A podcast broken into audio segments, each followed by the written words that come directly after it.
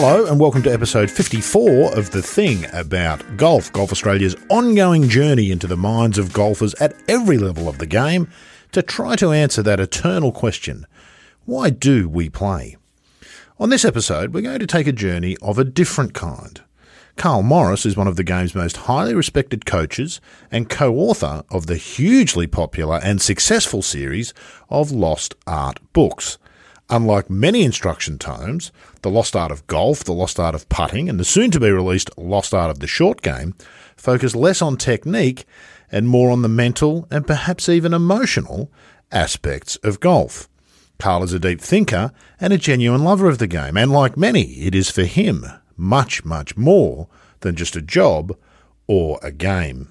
Having worked with some of the very best players of the last 20 years, there's much wisdom in what Carl has to say. And with barely a mention of physical technique, it would be a shock if your own game didn't improve simply by taking on board some of what Carl has to say. Early in the interview, Carl notes that, and I quote, the rules of golf are to shoot the lowest score possible, but the purpose of golf is for everyone to decide for themselves. He's a really interesting thinker, and I hope you enjoy this in depth chat with Carl Morris. Well, Carl Morris we'll start where we always do by saying thank you. The thing about golf is a commitment, so we do appreciate you taking the time. And as I said to you just before we press the button, the clue's in the title. What's the thing about golf for Carl Morris? Well, thanks for having me. First of all, it's uh, it's great to be great to be with you. Um, the thing about golf, my goodness, that's uh, that's such a broad question, isn't it? I mean, it's uh, it's a mixture of a, of a puzzle, an enigma, a spiritual journey. It's um, and I think I think what it always comes back to, Rod, for me, um, I say to the most of the players that I, I work with, the most important question that you can ever ask is why why do I play golf? And I often say to people, don't take the first answer because the first mm. answer will perhaps be something that you've heard that you think you should say, but really dig a little bit deeper as to the reasons why you play the game of golf. You know, the the the, the rules of golf are that you're supposed to score as low as possible. The the purpose of golf is is for you to decide, and I think that's that's up to every individual to ask that ask that question and have a good think about it because if you can really stay connected to the reasons why you play the game, I think your experience gets uh, potentially transformed. My goodness, there's a lot to unpack in that, Carl. That's a, an astounding answer. I want to go right back to the very first point that you made there. Don't take your first answer. What, in your experience, is most people's first answer? And why do you say that they shouldn't accept that answer? It's not necessarily that they shouldn't accept it, right? It's just that sometimes that the first answer really is kind of programming that they've got from the culture of the game. You know, some people, when you say, why do you play golf? They'll say, oh, to improve, to get my handicap down, things like that, which is which is fine if that's the real reasons why you play. But often when you dig a little bit deeper for people, what they what they really truly enjoy is is the is maybe the the the, the thrill of creating a golf shot, the, the, the sheer joy of actually moving a golf ball from A to B, which goes back to the probably the very first experiences that, that they had of the game. And also the other thing that that um, a lot of people initially get so much pleasure out from the game is just to be outside. I know it sounds, I know it sounds mm-hmm. trite, but just to be in nature. Not after you know, lockdown, it doesn't, Carl. I think that probably resonates no, with people yeah. a lot more and than you, it did you guys have had two it, years ago. yeah, yeah, you guys have had it particularly tough, haven't you? I know, I know that. Um, so, so, the, so the, these things, and uh, as I say, you know, often the first answer is is is really what you've been conditioned to believe mm-hmm. is the reason why you play the game of golf because you know every every golf magazine will be about getting your handicap down, hitting it further, and all that kind of stuff, which is great. There's nothing nothing wrong with that, and that might be a couple of levels down. But actually, the, the maybe the true reason why you, you play the game, let's say, is that is that connection with nature, is that is that sheer thrill and joy of creating a golf shot, is being with your pals out in the open, whatever it may be. But when you get real clarity, Rod, on, on your personal reasons for playing the game, I think the experience can be can be massively improved. We'll come back to some of those things because they can trip people up and turn them against the game ultimately, can't they? When they focus on those things about getting handicaps down and those sorts of things. Aside from that, On another podcast some time ago, myself and a colleague interviewed Peter Thomson's son Andrew, fabulous speaker, wonderful guy, great thinker about the game himself. Uh, not a player like his dad, but a, a lifetime golfer and a hickory golfer. And he suggested there's something primal about golf. I've always felt there must be something right. different about golf and the passion that it ignites in people. Do you, would you agree with that, or have you ever given that any thought? There's lots of passionate yeah. people about football and cricket, but it's a different thing, isn't it? Yeah, the, the word the word primal the word primal that you use there, I think is uh, is is really instructive. I mean, you know, a lot of people love to dance, and that's I think that's a primal thing, mm. isn't it? For moving our body in in a rhythm, and then you sort of explore the primal route with golf. If we go back to, you know, caveman days, we were we were slinging things with with arrows and throwing things to targets and stuff like that, basically to survive. So I think moving an object to a target, as you say, can, could be a, a, primal a primal instinct, and it just, you know, I, am often often reminded of the of the experiences that I've had over the years. You know, just just to go up to the golf club on a, on a summer's night and hit a few putts, and there's nothing on it. It doesn't mean anything, but as the sun's dropping down, just rolling a ball from 20 feet and letting it fall into the right edge of the cup just inherently feels good. There's a, there's a sense of achievement in something that doesn't mean anything really to anybody anywhere in the world. Has got no value to anybody anywhere in the world, but has real value to you because you've you've you've created a shot from nothing. You've you've you've looked at a line on a putt. You've studied it. You've you've you've judged that it's going to come in, break from right to left, and your body's organized movement around that intention. And when that's completed, there is a primal, as you said, there's a, there's a primal thrill to that to that construction of a golf shot. Yeah. I wonder if that's connected in some way. Once someone once told me that a, a, an actuary, a mathematician, had tried to calculate what's involved in the simple act of throwing a ball up in the air and catching it again. It's staggering the number of calculations that need to be made in split seconds for the and we do it without thinking as humans. And there's a satisfaction, I suspect, that perhaps golf taps into because it's slightly more complex than just throwing a ball up and catching it, isn't it? there's a, you say the putt, you've got to read it, you've got to pick the right pace, you've got to, all they come, and then you've got to hit it, and, and then it goes in. There's a lot's happened before that goes in the hole, isn't there? There is, and and you again, you've you've you've hit on something really important there. You know, you said that we we, we throw a ball up in the air and catch it, and we do it we do it without thinking. I think there was um I think there was a study somewhere done about around about baseball and and the idea that I mean I, I know I know nothing about about baseball, but obviously I know a little bit about cricket, which I wasn't going to mention after the uh, the result the other night in the uh, in, in the in the T Twenty because I'm sure you're going to be able to get me back when the, uh, the, the Test series starts. But but anyway, I think there was a study there was a study done in baseball um, about the what had to happen when the outfielder, the you know, the batter hits the ball into the outfield, and the amount of calculations that that need to be done in the brain of the outfielder to be able to run and catch the ball is just absolutely staggering. Uh, and the kind of the study kind of concluded it's not really possible. It shouldn't, you know you shouldn't be able yeah. to you shouldn't be able to do that, but we do. We manage to do it. But as you said, we, we do it without conscious thinking, we do it without conscious thought.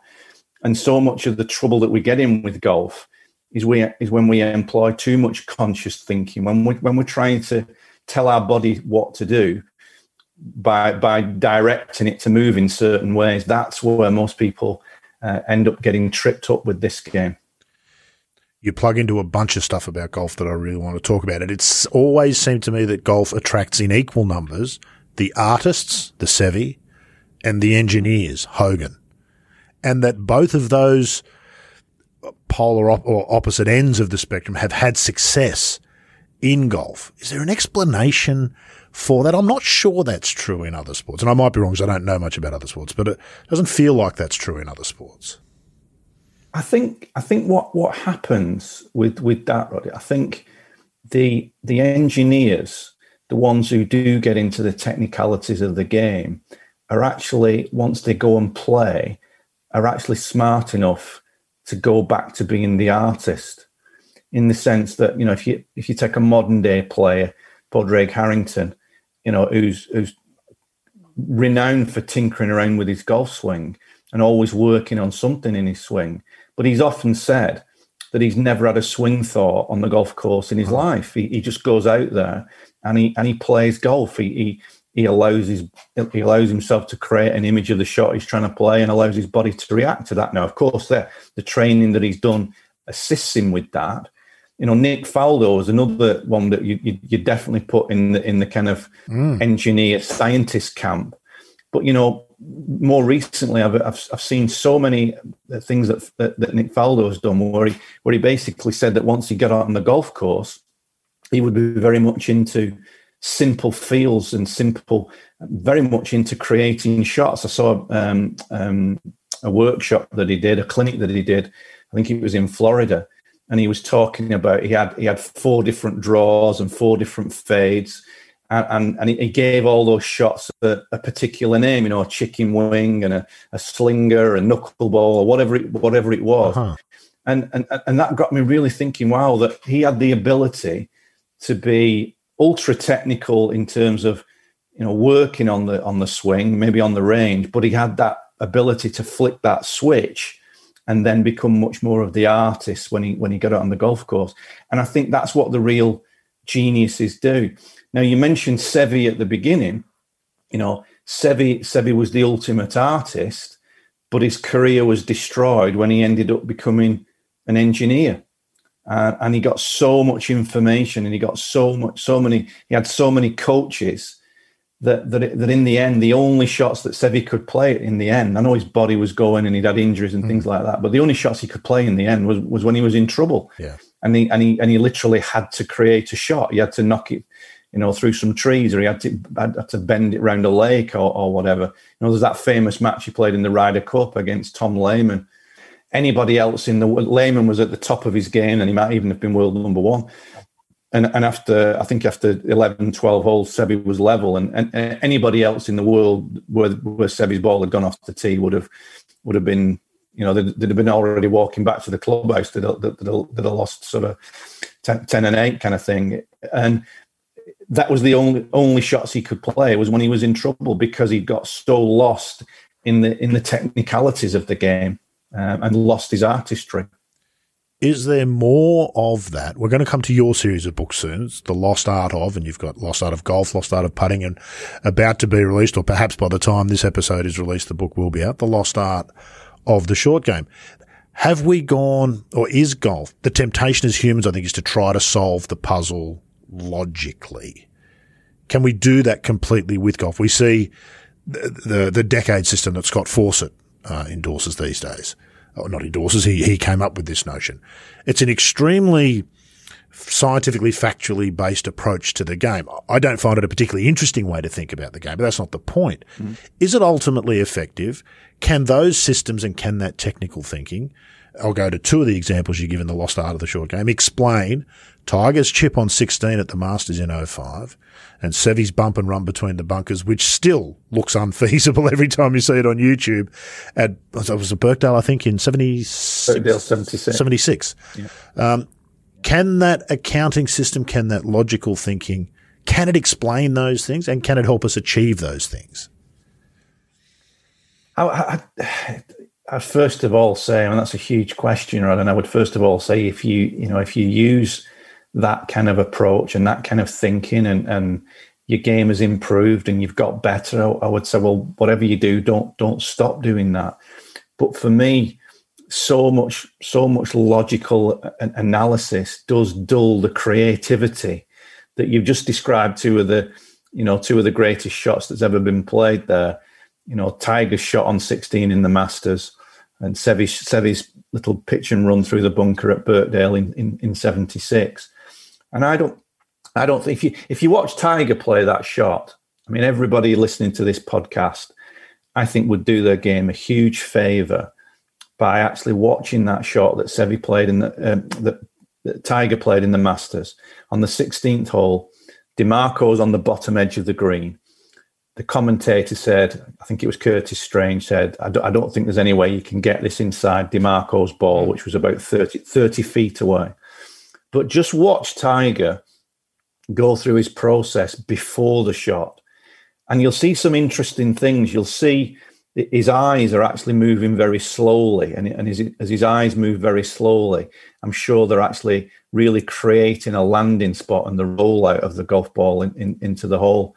And then also, if you watch his lips, he almost seems to be verbalizing to himself what he what he's aiming to do. He's verbalizing the shot, so he's in he's in he's in a very very creative, imaginative state.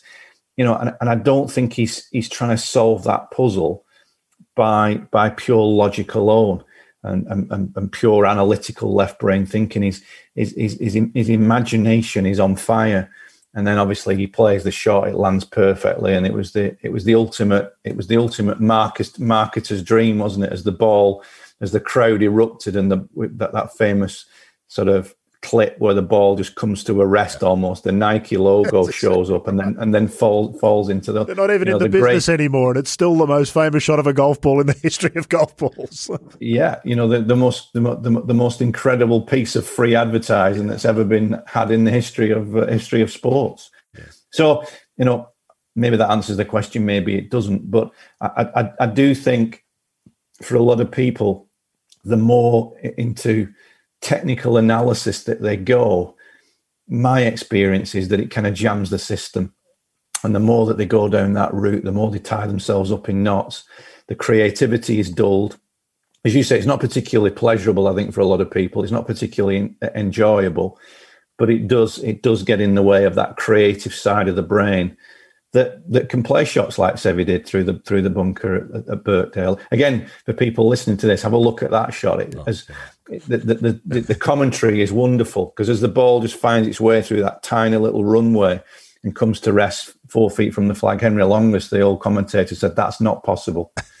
and and Seve had just created a moment of sheer magic from his imagination. Yeah, Seve talked about, didn't he, famously letting the movies run in his head before picking the shot. That there would be multiple movies for any shot, and he would let them play until the one that made the most sense stood out, and then he'd get to work on creating that shot. Now, there's been books, university courses people have studied for as long as we get how that relationship works. Because there is a relationship, isn't there, between that technical. There is a, you can scientifically explain the club head speed, the dynamic lofted impact of Tiger's shot, where it landed, the spin on the ball, the effect of gravity with the pitch of the green. It can all be explained technically should you choose to break it down. But that won't help you play that shot, will it? No. Well, it's a bit like it's a bit like uh, a Formula One driver. You know, there's immense there's an immense amount of complexity going on under the under the bonnet of the car, isn't there? In, in, in a Formula One car, you know, the, the, the the technicalities that are behind the wheels and the engines and the fuel and and all of that kind of stuff. That the, the you know these huge teams that they have in Formula One. I know nothing about Formula One, but you know the huge teams that they have in Formula One. But you can you can absolutely bet 100% that those drivers, the Lewis Hamiltons, Raikkonen, and all these guys, they're out there. They're, not th- obviously they're not thinking about any of those things. They're actually just they they are just creating movement with a wheel around a track at high speed. Now you may, you mentioned the images, Rod, and, and I think that's a really important element for for everybody listening. Is that is that it's often said that golf that what makes golf a difficult game is it's not a reaction sport like like like cricket is or or rugby or football. But actually it is. Golf is a reactionary sport in the sense that you react to the images in your head before you actually step into the shot. Now you you've just hit on something absolutely i think central to to people improving. You know the images that you play in your head before you step into the shot are going to inform the movement that your body makes. Now, if you've got a very, very clear image of your intention, if you've got a if you if, if the movie that you've picked is very conducive to the shot, I think I think it's amazing how, how the body can organize movement around that. Because even relatively high handicappers uh, can experience this. You know, you'll see a guy, you know, stuck in the trees, he may be on, you know, 18, 19, 20 handicap and if he's only if he's only literally got one shot that he can play, and there's just a gap in the trees, and he's got to hook the ball around the trees or whatever, you'll even see relatively you know high handicap golfers producing those shots because the, the shot is so clearly been created by the conditions Now, there's a, there's a, there's a hint of something really important there, because that's the golf course creating the images. When what we're, what we're talking about here is that most shots you need to be able to create those images yourself. You need to you need to run the movies in your mind before you step into the shot that will allow your body to organize movement to produce what you've seen in your mind's eye, like that putt that we mentioned on the putting green. Can that be taught? What do what do people need to know or learn about visualization, how to use it? I think what it what it can be done is is that you can you can play around with it and you can experiment with it. And I, I think visualization, the, the word actually can can lead people down the wrong track because visualization obviously suggests that you've got a, a really clear Im- image in your mind. You've got a picture in your mind. Now not everybody not everybody works that way. Um, you know over the years i've, I've heard so many golfers say because I'll, I'll, I'll, often say tell me about the best golf that you've ever played because we often we, we, we don't often ask that question you know? We'll, we'll, we'll usually say what's wrong with your game? Or why, why are you struggling buddy? But actually, I'm more interested in what what do you do when you do it well, and and the number of times I've heard people say the best golf I've ever played was I was at I was at St Andrews and I had a caddy, and what the caddy did on every hole was just say right, you've got to hit it on that on that uh-huh. hotel on the right hand side. You've got to hit it on that bunker and fade it off that bunker on the left hand side of the fairway. So sometimes a, a verbal description can really be the key that unlocks the door for somebody. So I would suggest that for people to go out on the golf course and a chipping green or whatever and play around with this, experiment with it, just get be be be, be childlike again, and and ask yourself the question: What does a good shot look like here? And you know, you might you might answer it. Your brain might come up with an image of the shot, but when you ask the question, what does a good shot look like here? You might you might actually just verbalize it. You might just say, well, it's a, just a it's just a pitch and run through that bunker on the right hand side, and it's going to feed out to the flag. And sometimes it's the verbal description that can actually, I say, be the key that unlocks the unlocks the door for you. You know, you see it you see it on tour all the time, don't you? The best players in the world. I think the ones who work really well with the caddy the caddy's asking them a question, what do you like here? Or what's the shot here? And the, and the player is verbalizing that. Because um, verbal, verbal and visual together is a really powerful combination. Really, really powerful. How do people learn, Carl? You've been teaching, coaching, mentoring, helping people for, I don't know how many years. Tell me, it's decades, hundreds and possibly thousands of people over that time. What, what are the common traits that we share? What do we share? What, what do we what do we get wrong? What do we get right? Just instinctively as humans.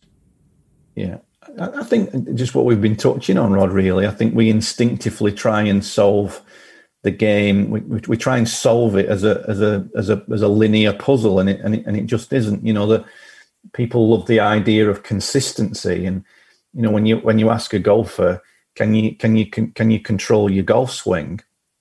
They'll always say, "Well, I should be able to do." Well, then you say, well, you know, which player in the in the history of the game actually eliminated bad shots? You know, Moe Norman didn't. Ben Hogan didn't. They got close, but mm. but they didn't do it. Tiger Woods, even at his best, didn't didn't eliminate bad shots. So actually, you know, you can't con- you can't hundred percent control your golf ball. You can't hundred percent control your, your, your golf swing. But actually, and here's the paradox: is the more that you try to control it, the more that you over over control it and get too involved in the controlling of it, the more that you get in the way of the of the process. So it's it's kind of like the, the, the giving up some control to gain some control, really that we're that we're looking looking to explore. You know, the the the, the freedom that you can that you can. I, I, I've just one of the things that I mentioned in in the book in in, what, in I think it was the lost art of playing golf was uh, something I, I, always remember doing years ago with a group of golfers. We were out in Portugal, and the group had been struggling a little bit, and we are on one of the. We shouldn't have done it really, but we were on one of the tees out out on the far part part of the course, and it was a bit slow that day. There was plenty of people on the golf course, and I had some practice balls with me, and these guys were these guys had been struggling because it was a tight golf course, and I said, "Let's just set a few balls free." And they looked at me and said, "What? What, what do you mean?" And, and I said, "All right, let's just let's just you've been struggling with your game. Let's see if you can hit these shots and see if you can miss the sea." So I just pegged it up, and they've got the sea in front, and obviously you can't miss the sea. It's a it's a pretty pretty wide canvas, and I'll never forget the shots that came out, the freedom because all of a sudden they stopped trying to control it so much and they just let the thing go, set the golf balls free, and the noise off the club face and the freedom in the movement. It was uh, I'll, I'll, I'll never forget that. It was it was you know nothing nothing changed with the players other than the perception of what they were what they were trying to do, and and it completely freed them up, and movement was organised that that managed to just hit some beautiful golf shots. So there's a lot to unpack in what you say there as well about the childlike nature of just whacking balls into the sea and what that perhaps unlocks.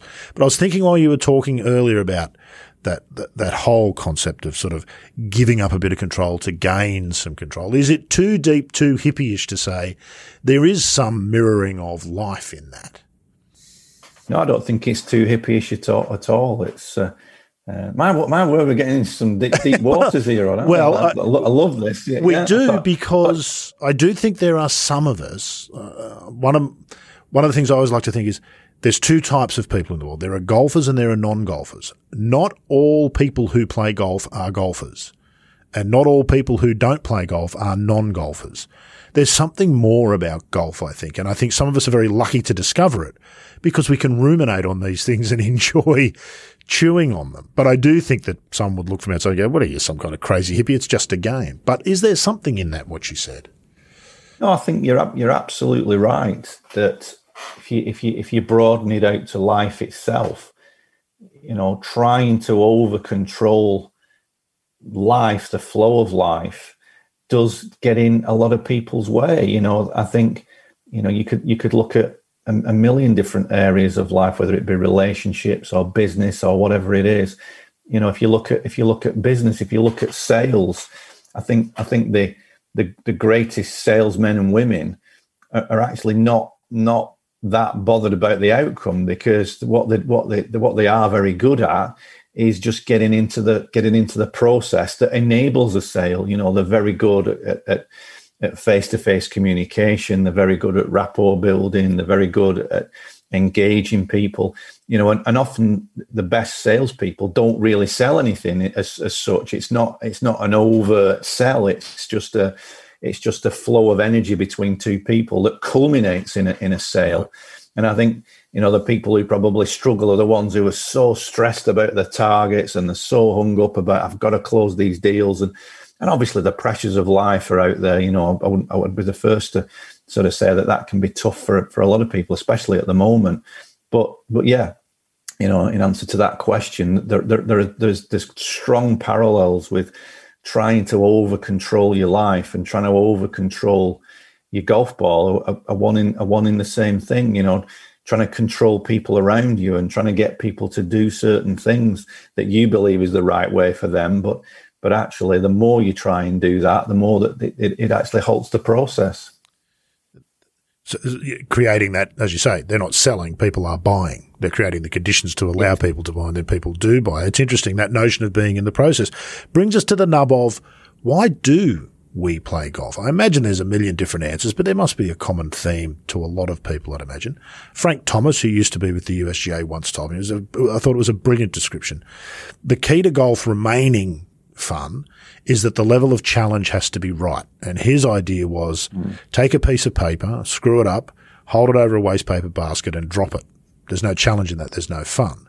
Move the basket mm. away from you in increments of two feet and you'll eventually get to a point where it's impossible and it won't hold your interest. But there'll be an area in between where grown men can sit all afternoon trying to throw the piece of screwed up paper into the basket and it will hold their attention because the balance is just right. Does is is the balancing golf still right today?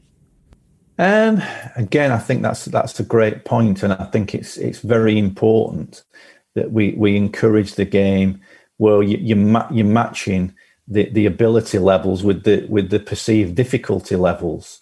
You know, there's the there's the, is it the Yerkes Dodson uh, inverted curve of, of uh, task and stress, and you know, if there's a certain amount of stress, it's it's enjoyable and engaging. But when you create too much stress, mm. it becomes it becomes destructive and, and and detrimental, and that's why. You know the great beauty of this game is is that you can put somebody on the forward tees. You know you can we, we you can get a high handicap, probably more so now than, than ever with the world handicapping system. But but I think it's very, very important that that, that players are, are able to sort of match their their ability levels with the test that they give themselves. You know, I often I often think, you know, some of the some of the places people play golf, some of the really toughest golf courses in the world, and they go out there and they're off 24 handicap, and you know they're going to lose 18 golf balls is that is that really is that really great fun? If it is great, I'm not I'm not so sure for a lot of people that is where the the, the mismatch between the challenge and the ability is uh, is too great. We've probably got a bit off the topic. I want to bring you to some of the art, particularly the lost art of the short game, because I think that's it's an area of the game where even high handicappers can get much better simply by thinking better. That's probably true of the whole game. Actually. I remember Craig Parry once told me if he caddied for an 18 handicapper for one round, he could save them 10 shots. But just by telling them how a professional thinks without increasing their own ability at all. I really wanted to test that in the magazine and we never got the opportunity. I think that'd be a, a fabulous segment for a Probably magazine. not far off though, to be honest, Rob. He was, oh, he, he wasn't joking. He was, he said, oh, absolutely. No question I could. I found that an hmm. intriguing sort of notion because we always think the high handed, the, the, the duffed shots and the thins and the fans, no idea where the ball's going or going to end up next. None of that's got to do with thought, but of course, the way you respond to those situations, your own temperament, there's there's a lot in that, isn't there? And the short game probably is a lovely microcosm of what happens in the long game, in the way we approach it. Would you agree? with that? Talk a little bit about the short game and and the way we think about it that maybe isn't helpful and some of the ways we could think about it that might be more helpful without even thinking about the grip, the stance, open club faces and all the rest of it that we know we've read a million times. Yeah, if if if you look at what what what the game is fun, fundamentally, what are you what are you trying to do when you when you play golf? Well, you, there's, there's a ball sat on the ground, and the ball needs to go to a specific spot somewhere out in the distance. So there's a ball sat here and there's a target out there. And it's a problem. We've got to solve the problem. Now, what we're given to solve the problem is 14 tools. You know, when you're on the when you're on the green, the, the, the, the best tool to move a ball on the green, because we want the ball to go along the ground, is obviously is a, is a putter. You know, no, nobody with any, eh, I'm going to say nobody with any sense would stand stand on a green with a wedge trying to chip it in. But there's probably some people that even tried that if they've been struggling with the putting. But but you know, the tool the tool on the putting green is the putter because it, it makes the ball stay along the ground. It it rolls the ball on the ground. There's a a, a small amount of loft to get it going, and then it and it, it, the ball goes end over end. So people are, are very clear with a putter. Even you know, even um, crazy golf and and you know adventure golf, you can get somebody literally literally off the off the street and you, you put a putter in the hand and they've kind of got an idea yeah. what how it how it works you know they've got a, they've got an implement in the hand they know the ball's supposed to roll along the floor and they you know they might not look particularly uh, efficient but they'll get the job done they'll you know you don't you don't need coaching to go and play crazy golf no. You know, you just get out there and you play it because there's a there's there's an understanding of what the implement in your hand is meant to do. It's meant to roll the ball along the floor. That's then where the problem uh, begins, and, and it's the, the short game is a great entry point. The problem with golf, the fundamental problem with golf begins for virtually everybody when they start to play the game. And for an awful lot of golfers, it's the concept that gets in the way of any progress is that now when you when you're away from the green, we now know that the ball's got to go up in the air because we want the ball to go up in the air and we want it to land on a certain spot and then and then run out. So the the brain, being the smart cookie that it is, says, okay, well, what do I know that's similar to that? If I want to get something up in the air, I, I with a racket, I, I sort of lean backwards and I make an upward movement. So what we bring to golf without a, clear understanding is the concept that we're trying to lift the ball. You know, you look at every beginning golfer mm-hmm. until they've had some instruction, they're stood there with the with the weight on the back foot and the hands are flicking and scooping and trying to get the ball up in the air. And you know, if, if they tee the ball high enough, they get it get they get away with it. And that kind of action can manifest itself and stay in the golf swing to some degree for an awful long time. Only when you begin to understand that actually what we're trying to do is get the golf club to brush the ground, and because the golf has because the club has a slope on it, it's called loft and the, the ball and the club comp- the, the, the club compresses the ball and makes it jump up in the air. Now, how does that how does that sort of work its way into your short game? Well, when you get into your wedges and we understand what the wedges are meant to do and how bounce works, when you can get people to really understand the golf club, you know, Gary, who's put the technical element, Gary Nicol, into the into the short game book, you know, has a great a great phrase that he, he talks about that the the leading edge of the wedge gets you into trouble and the back mm. edge gets you out of trouble. Now, if there's if there's if there's one image I'd want everybody listening to this podcast to have in the mind, it's what we call surf the turf, where basically what we're trying to do with the with the wedges is get the back edge to just simply brush against the ground. We're going to surf the turf. Now, if that happens, the loft on the club will pop the ball up in the air. And just just that very simple concept but if you can get somebody to understand that in the short game, and, and the principle applies, you know, nine, nine, eight time, wedge, whatever. If, you, if they can understand that simple concept, they can build a great golf game around, you know, an extension of the short game. It's, it's, you know, fundamentally, it's understanding. I've got, a, I've got a tool in my hand. How do I use this tool? What do I need to do to actually use this tool efficiently? You talked about primeval stuff before. You know, it's a primeval. No, nobody really makes a mistake, hopefully, of using a knife and fork because we're very we're very aware of the fork does this, the knife does that, and we manage to get food into our mouth. That's actually quite a complex pro- process. But, the, but, but there's real clarity on what the tool is meant to do. You know, most people manage to negotiate brushing the teeth in the morning because they're very clear on what the implement in the hand is supposed to do. And we, we say in the in, in the book you know, in the in the in the short game book, that golf is probably the only sport where there's a huge disconnect between people that the, the, the tool in the hand and actually what they're trying to do. You know, golfers are obsessed with what's my body doing, what's my shoulders doing, what are my hips doing, what's my head doing, all those kind of things with the body. When actually, what you really need to be tuned into is what am I trying to get this implement in my hand to do? What's the best way of using this tool in my hand to actually produce the shot that I intend? How have we got there, Carl? It hasn't been, uh, people have been sitting around in back rooms twirling their evil mustaches and coming up with ways to confuse golfers. How have we got here? Because of course everything you say makes perfect sense. And 200 years ago, there weren't instruction books and magazines. I don't think there wasn't, there wasn't the plethora of information that we've got now. Now we've got YouTube and Instagram as well. And we've got all sorts of patterns that you can follow and, and all that sort of thing. How did we sort of get here, do you think? And why do we as golfers continue to buy it? Every golfer knows this scenario. Stand on the putting green before you play, chatting to your mate, casually and only half concentrating bashing balls at a hole 20 feet away, and four out of five will go in. Stand up and try to hole them, and you'll miss all five almost every time. There's something in that, isn't there? There is definitely something in that, yeah. And I think it links into what we said earlier on about trying to control and over controlling. But what you just said about the technicalities, you know, that that comes squarely back to the, the, you know the evolution I think of of, of media and of in, of instruction. You know, go back in time, people generally go far enough back. People generally learn to play golf on a golf course. They got out there and they and they and they played.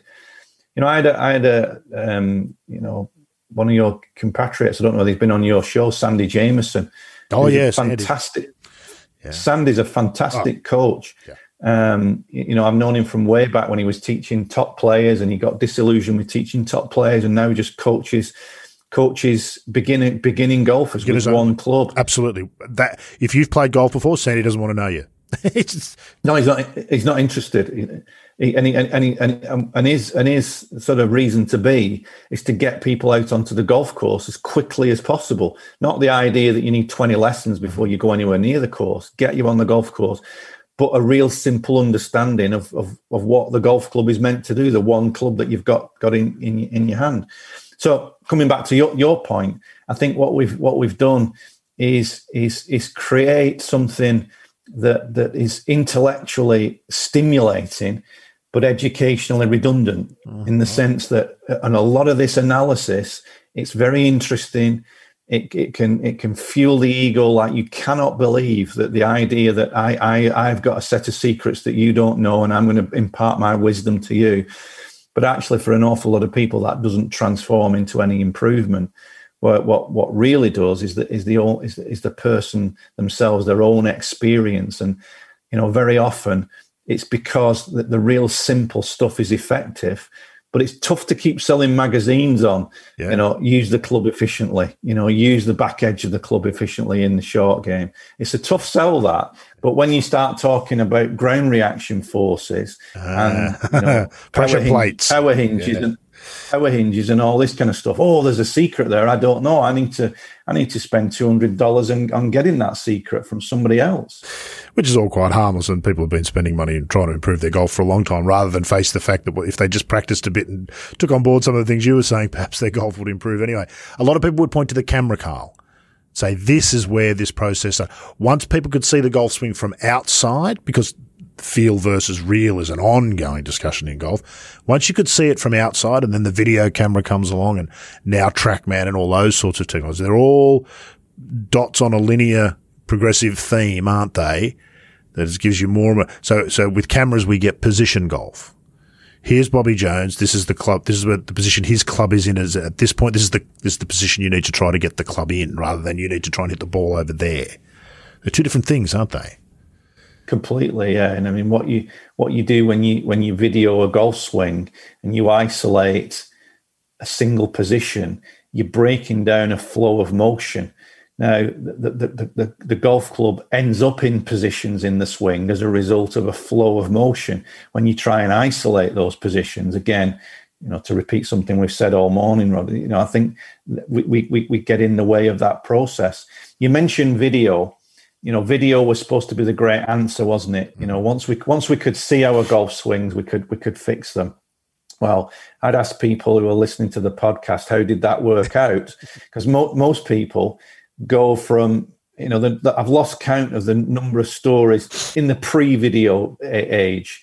You know, people who said I'd never seen my golf swing on video, and, as, and, and, I played off two handicap. And as soon as I saw it, I hated you know, it. and I and I, real, I realized how bad, uh, in quotes, the yeah. swing was. Yeah, I, I, I, could never I could never play again. You know, um, Susie Meyers, another uh, great coach that I know really well, has, has talked about that. How, you know, she she'd never had a lesson in her life and, and played on the PGA Tour, the LPGA Tour and then eventually had a lesson where there was a video involved and you know it, it, it virtually well it, it, it, ruined her playing career. I'm not saying video shouldn't be used. I mean anybody listening to this who's a pro don't, don't, sort of crash the car. I'm not i'm not saying that.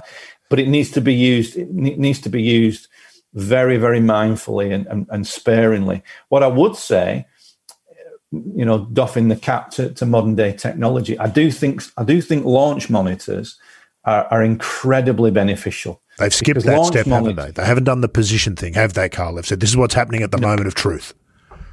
The only thing that the launch monitor does is give you the truth mm. of the moment of truth. You know, when ball and club, when club and ball collide with each other, it tells you exactly what you're doing, and you can then work with the coach on influencing that that vital part of the golf swing, the only part that really matters you can use it. Whereas video tends to lend itself to opinion. You know, you'll see the swing and somebody says, Oh, you're too flat, you're too upright, you're too this, you're too that.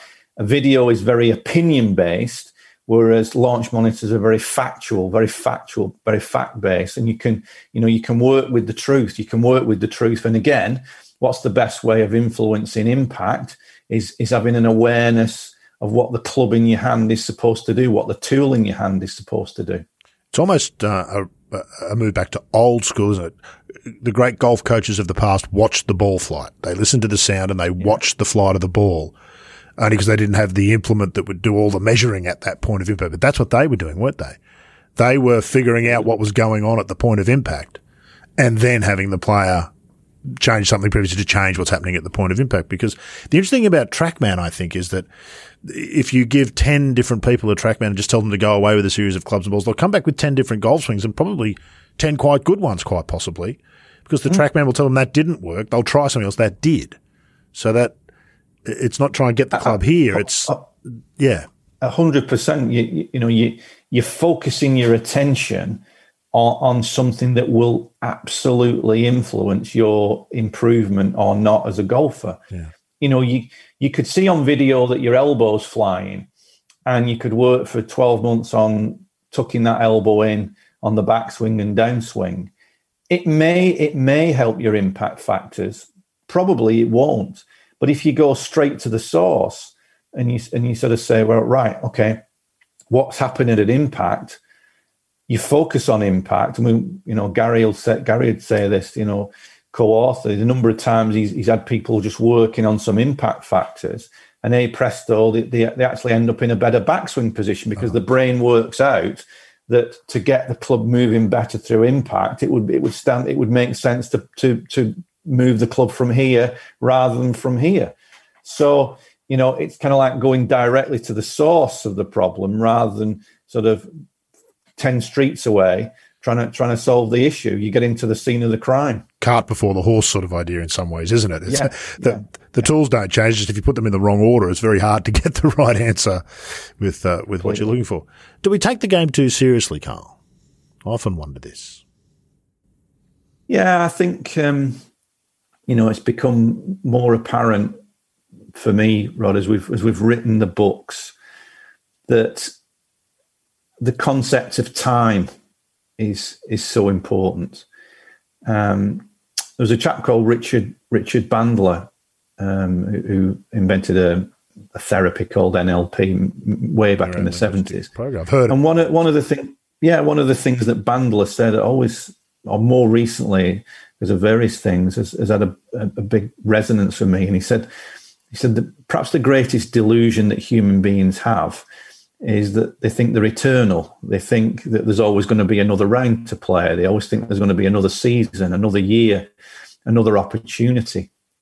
And yet, you know, who's to, without sounding maudlin and, and, and dark, who's to know if the next round of golf is going to be yeah. the last round that you ever play? And I think, you know, when we get a head around that, if if you if you actually were going out on a golf course and God forbid you knew it was the last round that you would ever play, I think your approach to that day would be very different than than, than your current experience. I think you would probably really savor the, the people that you were with. You would really engage in conversation. You'd really engage in the beauty around you and the surroundings. And I know I know this sounds a bit soft and fluffy, but the thing what, that I've found more and more over the past number of years is is when people are in a state of, of, gratitude for the game, when they're in a state of appreciation for the game, they're actually creating the very best conditions to allow themselves to play well. It's it's this again. It's it's rever, reverse engineering. It's the paradox of I call it going first because the big illusion and, and about taking it seriously is that the real the real seriousness comes from I'll be happy if I can produce a low score. I'll be happy if I hit good shots. I'll be happy if I get my handicap down. I'll be happy if I can get onto a particular tour. Well, actually, if there's one thing after 30 years of coaching that I know for certain is that you won't be. You won't be happy when you get those those things if that's the way that you think. By going first is saying, you know what? I'm going to really appreciate the fact that I get the chance to play golf today. All the things that have to conspire for me to go on a golf course, I've got to be healthy. That's number one. The, the golf course, the, the work that's gone into it, the people I'm playing with, all of those things have to happen for me to go and hit some golf balls today. And the more that you the more that you're in that state of mind, I think the more conducive it is to freedom of motion, is to creativity, all of the things that we've talked about. You know, I've, I've spoken with a lot of ex sportsmen and women over the years, you know, cricketers and footballers, virtually to a to a to a man and a woman. They, they all they all sort of say, I would love to just be able to pull the pads on again. I'd love to go out on the field and just play the game. They don't necessarily miss the sort of buzz of competition. Not everybody, but I think most of them miss the actual playing of the game. You know, and the opportunity to play the game. It's a it's a fleeting moment in time for us all. And I think the more we the more we tap into appreciation and gratitude, that the more the experience. Going back to the first question that we talked about, why do I play the game? When you can tap into those things, I think you're getting really close to the source of some potential magic. The truth of golf is that it's a jaw dropping luxury, isn't it? Yes. The space and the resources that it uses, and we see this. There's pressure on courses in urban areas, in particular worldwide. People are starting to look from outside the game and saying, hang on a minute, how come you've got all of that space for just the few of you to use? Now, there's a lot of straw man arguments, and I'm a campaigner for public golf. I think golf's more important than people realise, as is, it's no more or less important than any other sport that we support, but it has a bad image. But golfers, I don't think. We've developed a sense of entitlement in golf, and I think you see that at every level of the game, from the local club member to the PGA Tour professional, the sense of entitlement of what you should expect in a perfect bunkers and amazing condition golfers, none of which actually really adds to the experience ultimately of what golf could and should be. You would be familiar with Mike Clayton. Yes. Touring professional for 25 odd years, which is an extraordinary thing to do. To make a living playing golf for the best part of three decades is quite amazing. And Great I didn't play. realize how amazing until I one day played with him and you just gobsmacked. It's like you've never seen anything like it. You know, you suddenly realize how yeah. good those guys are. Uh, he often gets into trouble for saying it, and I've gotten into trouble for saying it too, that we would all benefit from playing less with the scorecard in the pocket and more for the joy of the shots. Yes. Just playing the shots. Talk about that a little bit. Can that reconnect people? I think most of us start from a position of joy you hit that first shot out of the middle and the mm. feeling is amazing. You hit that first chip shot that lands and does what you expected, but like the putt and finishes near the hole and the satisfaction's amazing. Somehow we play through that to a point of how many golfers do you know who spend most of their time miserable about the game? I've been guilty of it myself. How do we get that joy back? Because ultimately, impo- it's such it's such an important point. This Rod. I mean, we could we could do a whole podcast on on this. I think this this very subject because you, you, what you said there is is hundred percent correct. Every, every one of us got hooked on this game because we had we had an, an experience in the present moment by that, I mean, by that I mean that we that we were taken out onto the pitch and put, or we were taken out onto the to the range or whatever, and and some some time in the early part of our golfing experience, we moved our body, we we we, we used a tool in our hand, and we connected with a golf ball, and that made us feel good it, it, it, it resonated through our body like a like a tuning fork. Something inside felt really good, physically about, as well as otherwise, isn't it? There's a physical sensation that there's a there's a there's a there's a, there's a literal visceral, yeah, physical sensation of you know you've you've, you've yeah. found the middle of the club with the you've hit the middle of the ball with the middle of the club. Yeah. And, and away it's gone. So you, you've you've been you've been immersed in a, in a, in a in a very current experience. You've been you've been that got that golf shot absolutely grounded you in the present moment. That happened right there and then. Then now, if we look at the progression from that, is what happens to a lot of golfers is that they love the game, they take up for the game in search of that feeling. They, they, they love that, that visceral sensation of moving the body, producing golf shots. And what happens? Well, they, they play and they get better, they improve. And as they improve, people start to say, oh, look, look at that guy Rod there. He can he can really play. His handicaps come tumbling down. How good is that? And what starts to happen, then then the ego starts to get strokes. It starts to feel good about what other people think about your golf, what other people think about your game. And we then we then get drawn into Pandora's box, where very slowly but surely we end up playing what I call this for that. And what that means is that this round of golf is is is for that that I think the future is going to bring to me. So this round of golf today is all about that handicap reduction.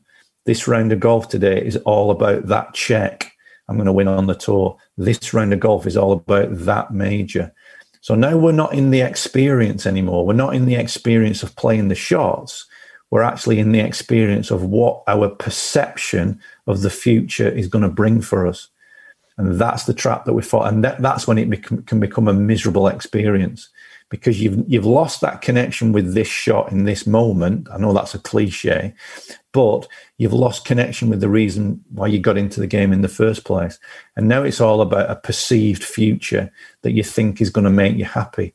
Now, I think the truly great players, and you know, some would argue it's easy to do that when you've got millions in the bank. I think the truly great players go back in the sense that yeah, they're trying to win the majors, they're trying to win the masters, but they are absolutely alive to this shot in this moment, creating this particular shot in this particular moment. So, you know, long-winded answer to your question, but but yeah, I couldn't agree with Mike Clayton more.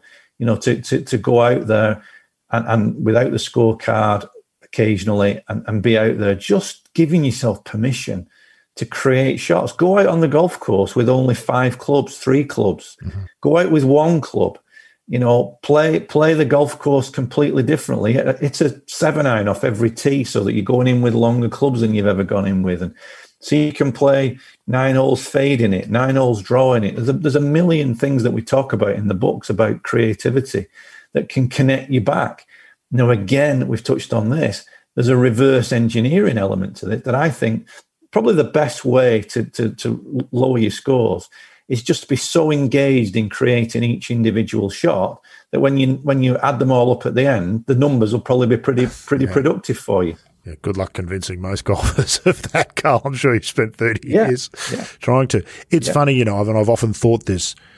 Tiger's best golf always came. You could always tell when he was playing his best because he had the childlike responses. Yeah, the the the overhyped fist pumping and the reactions to some of the shots weren't I've won, they were, look at me, mum, look what I can do. Isn't this extraordinary? I think Rory's a fantastic ad. Putting aside his comments of a couple of weeks ago when he won and said, I finally realised I just need to be me and that's good enough, which is telling in itself. You know when Rory's playing well by watching him walk. When he is bouncing, give him the trophy. Just give it to him now. No, nobody can touch him. When he's working at golf, he's not hopeless, but he's not Rory. He's nothing like the Rory that we've seen. That is a, it, it's childlike to watch. It must be childlike for him to be in that bubble, I would imagine. That must be so hard to do in that arena, I would imagine. But you're right. I think that Seve was the same too. Childlike responses to the, all the amazing shots came with chi- not childish, childlike responses. Touched a nerve somewhere deep that's not about being grown up and having managers and contracts and all the others. That's why you play the game to hit that shot and say, "Hey, look what I just did." It's incredible, isn't it? I think the key thing that you just said there, Rod, is to be childlike and not hmm. childish. That's you know, chi- child childish is wanting the world to bend to your whims and desires. You know that the ball you know, the number of times I hear golfers say, "I shouldn't, I shouldn't have dropped a shot there, or I shouldn't have three putted, or you know, I, I blew this, or you know, no, it, it, you know, it just that's the game. It, it, it just happened.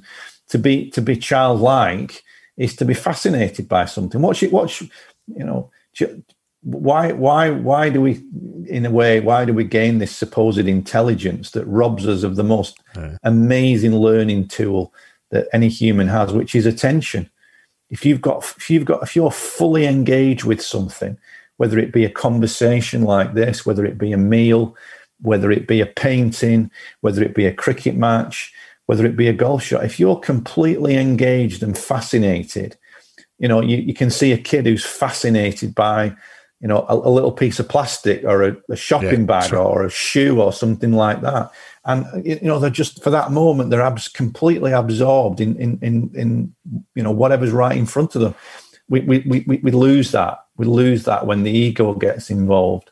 And it as i mentioned it becomes this for that. It becomes about what the future will bring as a result of me hitting good golf shots.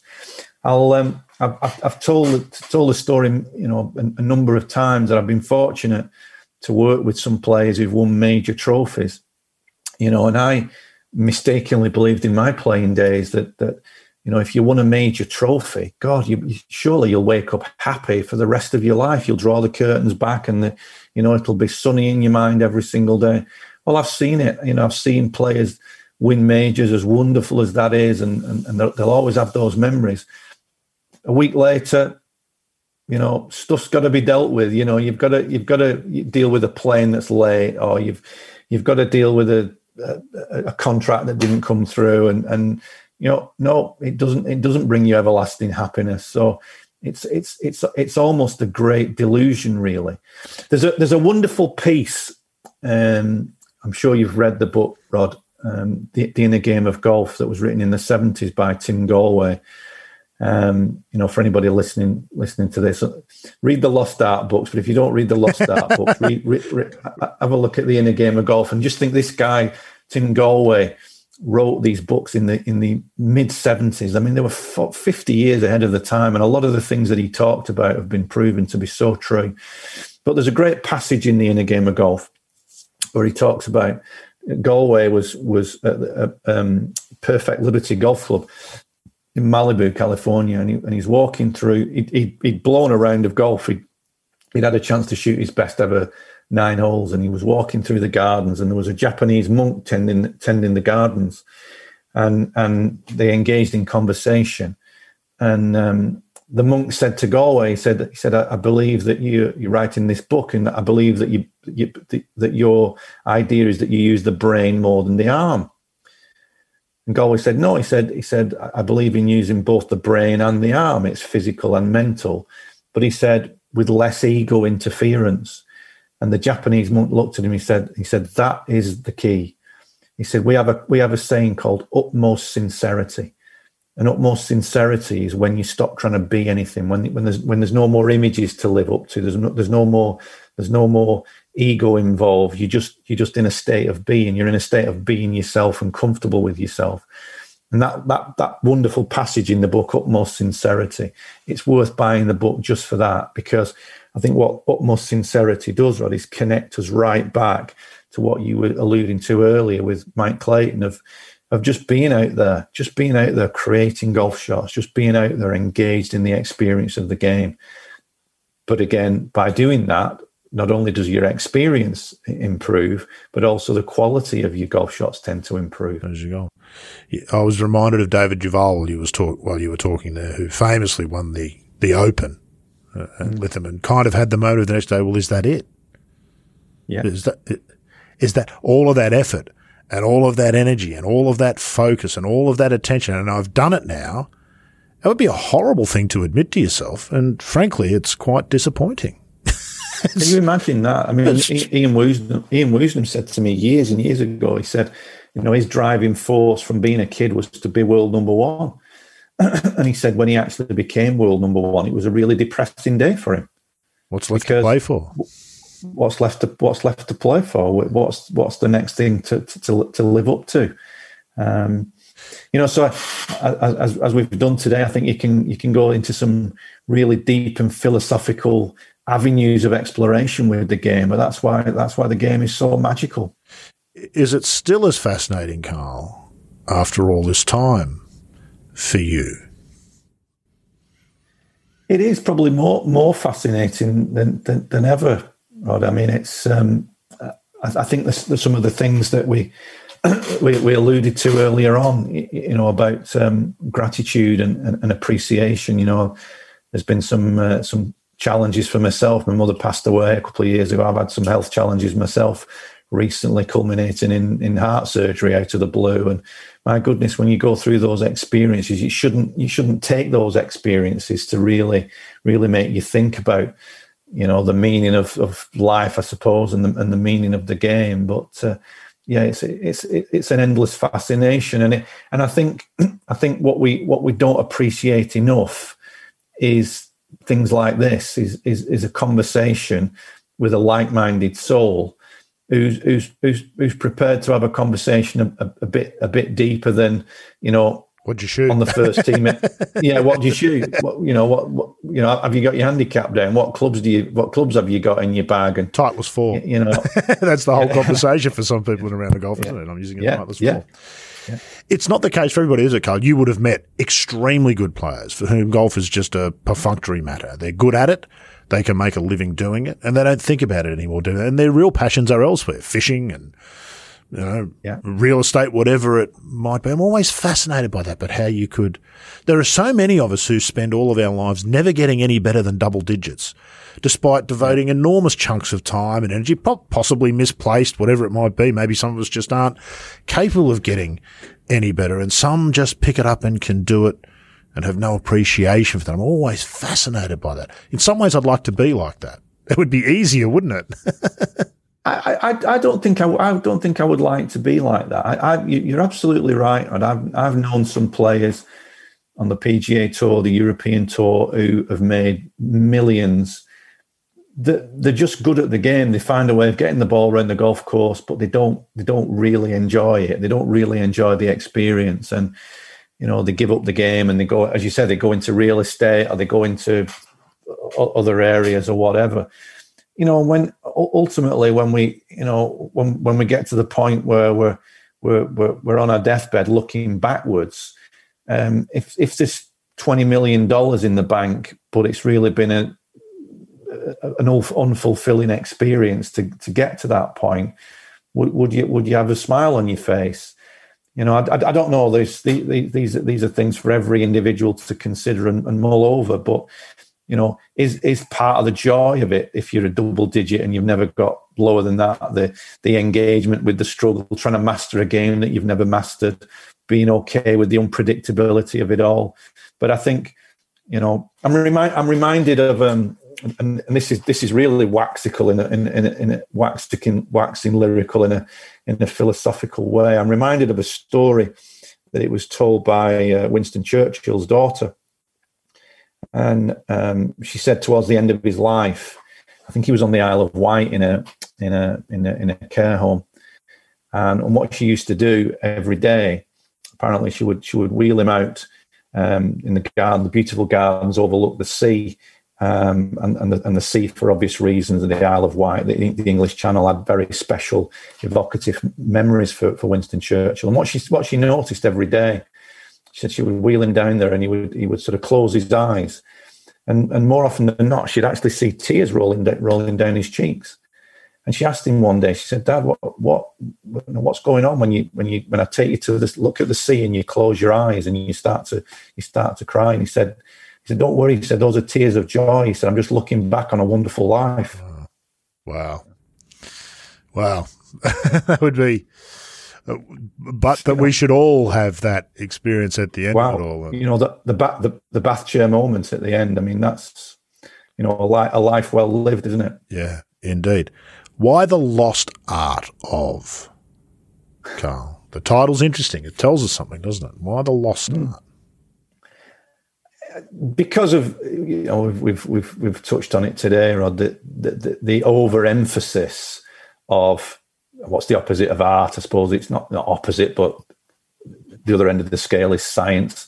We we've become very information driven, very analysis driven, very technical, very scientific, and all of that has its place. But I think it's been at the expense at the expense of the art of the game. So that somewhere along the line, the artists, the Seves, you know, the um, the Trevinos, the art, the real genuine artists have got lost somewhere along the line. And you know, we're not saying science isn't valuable. We've alluded to science today, you know, with the with the um, with the TrackMan and things like that, with the launch monitors, very valuable. But don't don't go so far that you lose the art of the game the, the creativity element of the game. Um, that's what we feel has been lost is, is basically an overemphasis on science. Dare I say it out loud, Carl, because we're both in it. But is the business of golf, ironically, working against the game of golf in many ways? I, I, I believe hundred percent it is. You know, some of the some of the things that we've that we've touched on today you know, Mike Clayton suggesting go out on the golf course without the scorecard. Well, that you know, Sandy, Sandy Jamieson teaching beginners with one club and getting them out onto the golf course as, as quickly as possible. 15 minutes. You know, the, 15 minutes. 15 minutes. Yeah. No series of clinics in that. That's not fifty dollars yeah, a yeah. clinic over six weeks for that. Exactly. You know, there's a there's a there's a there's an economic cost, if you like, to connecting back to the art of the game. There's there's a, there's an economic conundrum, and that, I'm fully aware of. You know that the the economic model of golf, in terms of instruction, is the current the current model pretty much practiced across the world with with notable exceptions is a kind of McDonald's approach of there's a there's a mat on a, on it there's a mat in an environment that bears no resemblance whatsoever to the conditions that you play the game in but on that mat or mats you can get you can get a number of people and so you can you can you can feed people through in a kind of like battery hen situation where they come to the mat, hit balls for a period of time. There's a, there's a charge for that, and then the next one comes along, or there's a group of players or whatever. you know, and, and I'm not I'm not I'm not saying that's wrong. I'm fully aware of, of the you know the economics and, and the, the, requirement for people's jobs and livelihoods and all the rest of it. But if we're really looking very deeply at this, at the heart and soul and the spirit of the game, is that the most conducive thing to real fulfillment and enjoyment? Maybe it is, maybe it isn't. But there's a but there is a, a huge economic problem with with connecting more people to the spirit of the game. Science sells, theories sell, equipment, gadgets that people strap on their bodies that you know if you read if you read any kind of motor learning research strapping gadgets onto your body trying to put your body into various positions and hoping that that'll take take that'll come with you onto the golf course is is a flight of fancy at, at, at the flight of fantasy at the best. But these are all economics you know that you know, we look at the commercials. I've got the secret. This is something that you don't know. That if you do this particular move in your swing, you will just be the most consistent golfer all the time. And we still fall for it. Of course, we do. You know, I still, I, I, I still, I, I, still look at that. I still look at stuff like that where you've got somebody saying, "I've got the secret. I've got the secret. I'll tell you in a minute. I've got the secret. I'll tell you in a minute. I've got the secret." And I, and I, and I watched the, the thing the whole way through, and I think. Yeah Jesus, even though I know a lot of this stuff, I think I've been drawn in again because it's so seductive to the ego and to the intellect. How does this 65 year old man with a twice broken back and two missing legs hit at 350 every time he tees it up? Watch on and you'll find out. It's like, okay, I'm all in. I need to see this. he never, he never misses a shot, you know, and, it, and, and you see that, you see that, you know, the, the infomercial there, and he's virtually saying that, you know, this particular move in my golf swing, not only has it improved my golf, but you know, I'm, I'm better in bed. That's I'm, right. know, sec. I, I, Food tastes better. My my body yeah, shape's improved. Yeah, yeah. I've got a younger wife. The whole thing. I mean, yeah. it's just uh, it's, as as if that would by default be a better thing, Kyle. Not that you're suggesting that having a younger wife is something. Course, yeah, not, not, in the not in the slightest. my wife's in the background there. So. exactly. Um, but but yeah, it's it's it's genius marketing, Rod. It's yeah. it's absolutely genius marketing, but it's it's very surface. And as as I said, there's there's a there's a passage in one of uh, Fred Shoemaker's books. Um, it was a big. Fred's been a big influence on me. You know, the um, extraordinary golf, and um, wonderful, wonderful man. He'd be a great guest for on, on, your podcast if you've not already had him. But you know, Fred talks about can, can can we have genuine conversations? Can we go out on the golf course and, and have some genuine conversations that really mean something? You know, beyond the beyond the surface stuff. And and I think in a way you know, back to Mike Clayton and go out without the scorecard, I think that that environment potentially presents an opportunity for real deep conversations like we've hopefully had today. When when you're in the structure of on the tee, it's rod nine fifteen, hit your ball, next player hit the ball, hit the ball, hit the ball, and nobody speaks to each other really for five hours. Did you just say good shot, well done? Yeah, tough luck, but you didn't deserve that three putt, you know, all that kind of surface stuff that really doesn't go anywhere. Small talk, isn't it?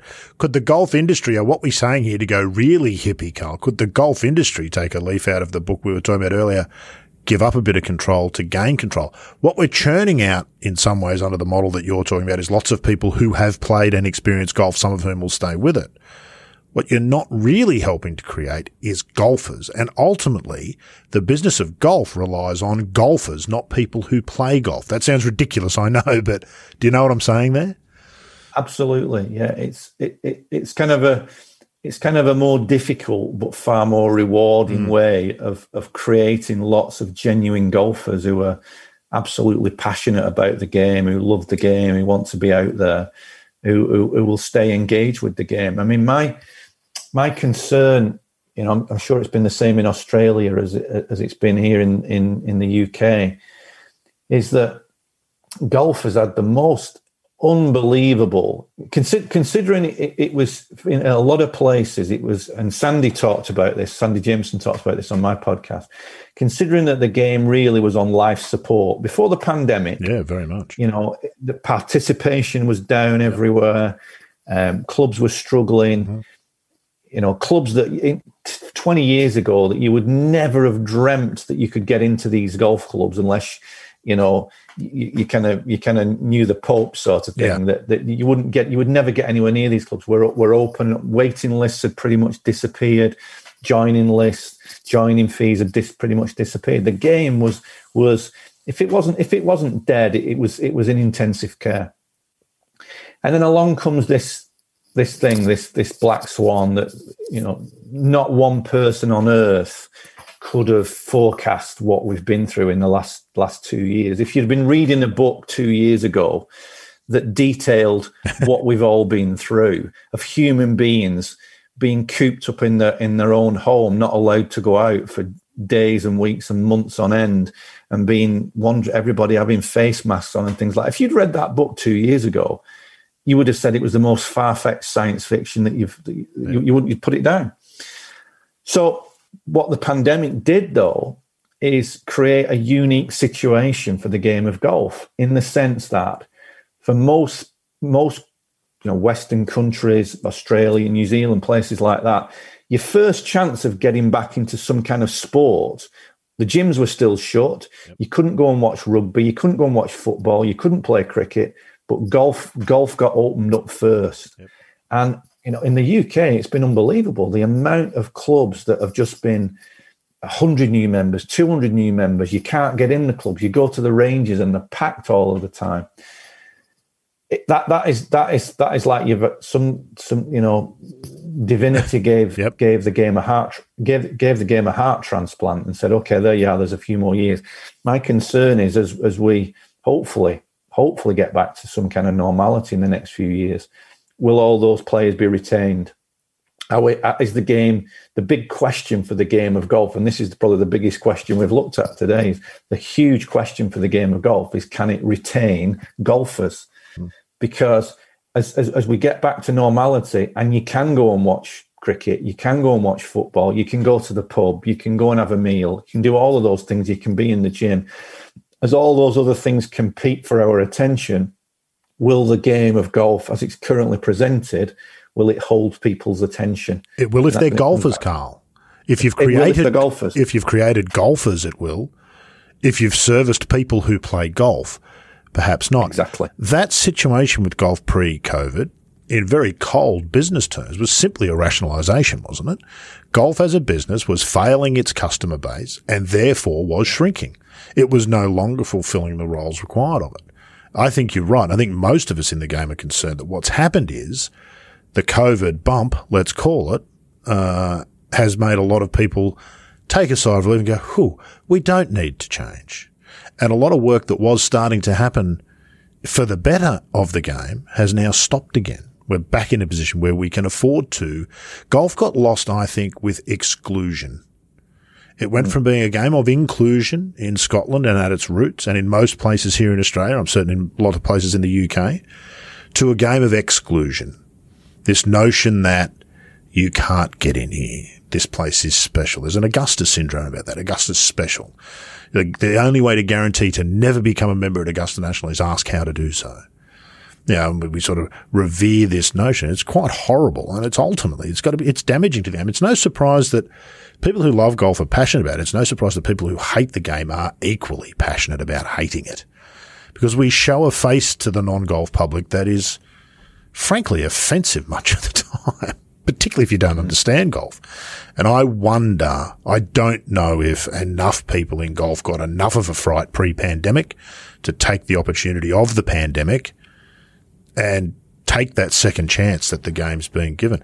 It is under pressure in so many places. There's, there's inner city courses in Scotland being closed. Scotland, the home of the game. And, and municipal, municipal courses yeah. closed, closed all over the UK. I mean, yeah. in, in, in Glasgow, I think pre-pandemic, I think there was four public municipal golf courses that are closed at, yeah. at, the whole at the home of golf. You know that the participation levels in Scotland were, were just falling through the falling through the floor. Right. No no kids were playing. Kids kids would ridicule the game. It was just something, you know, as you say, it was in a way divisive. It was it was exclusive.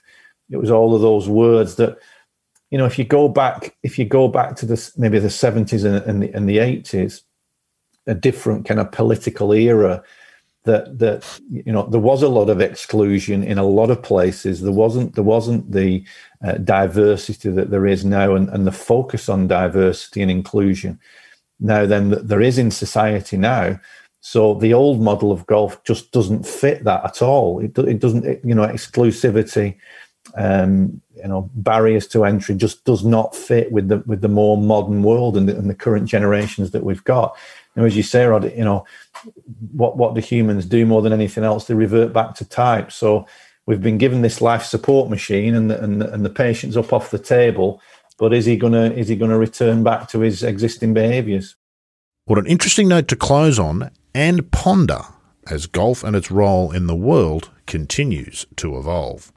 That's it for episode 54, but make sure to come back for episode 55 when John Huggins sits down with one of the most interesting people in the game five time Walker Cup player, and two time amateur winner, Peter McEvoy. I, I just think there's such an obsession with pro golf, you know. And I don't think that's the thing about golf. I think the thing about golf is people playing it. That's next time on The Thing About Golf.